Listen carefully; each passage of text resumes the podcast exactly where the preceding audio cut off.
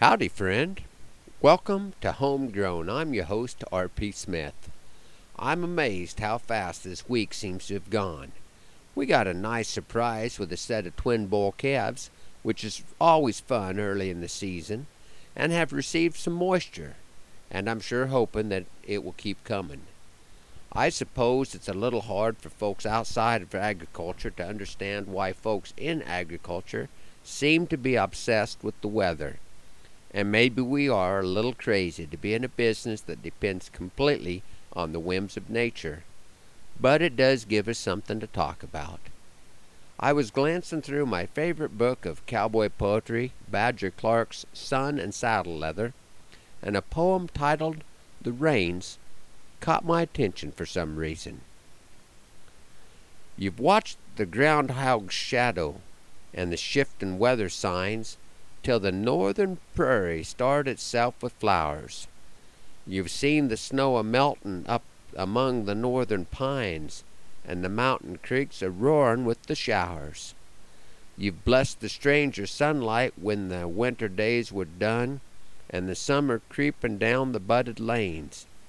Did you ever see a springtime in the home range of the sun, where the desert land is waitin' for the rains? The April days are sun, and sun, the last thin cloud is fled.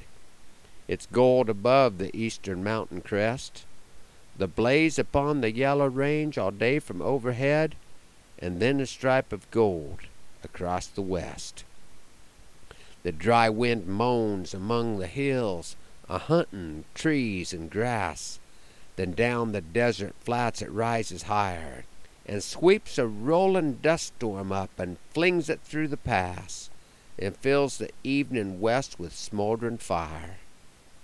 It's sun and sun without a change the lazy length o' May, and all the little sun things own the land. The horned toad basks and swells himself, the bright swifts dart and play, the rattler hunts or dozes in the sand. The wind comes off the desert like it braced a bed of coals. The sticky range grass withers down and fails. The bony cattle bawl around the dry and water holes, then stagger off along the stony trails. The days crawl on to summer suns that slower blaze and wheel. The mesas heave and quiver in the noon. The mountains they are ashes and the sky is shinin' steel though the mockingbirds are singing that it's June. And here and there among the hills, a standin' white and tall, the droopin' plumes of yucca flowers gleam.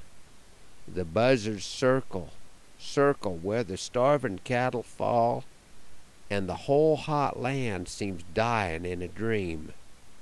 But last across the skyline comes a thing that's strange and new a little cloud of saddle blanket size.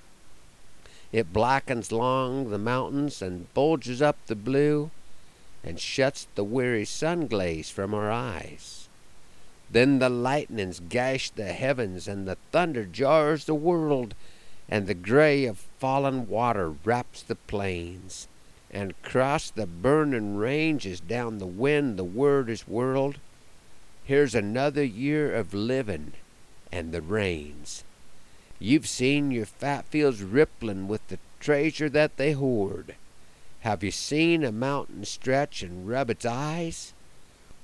Where bare hills lift their streamin' faces up and thank the Lord, fairly tremblin' with the gladness and surprise? Have you heard the royos singin' and the new breeze hummin' gay, as the greenin' ranges shed their dusty stains? Just a whole dead world sprung back to life and laughin' in a day. Did you ever see the comin' of the rains? Thanks for riding along this morning on Homegrown. Hoping that the Lord blesses you real good today, that He's raining on your place, and that our happy trails cross again soon. I'm R.P. Smith.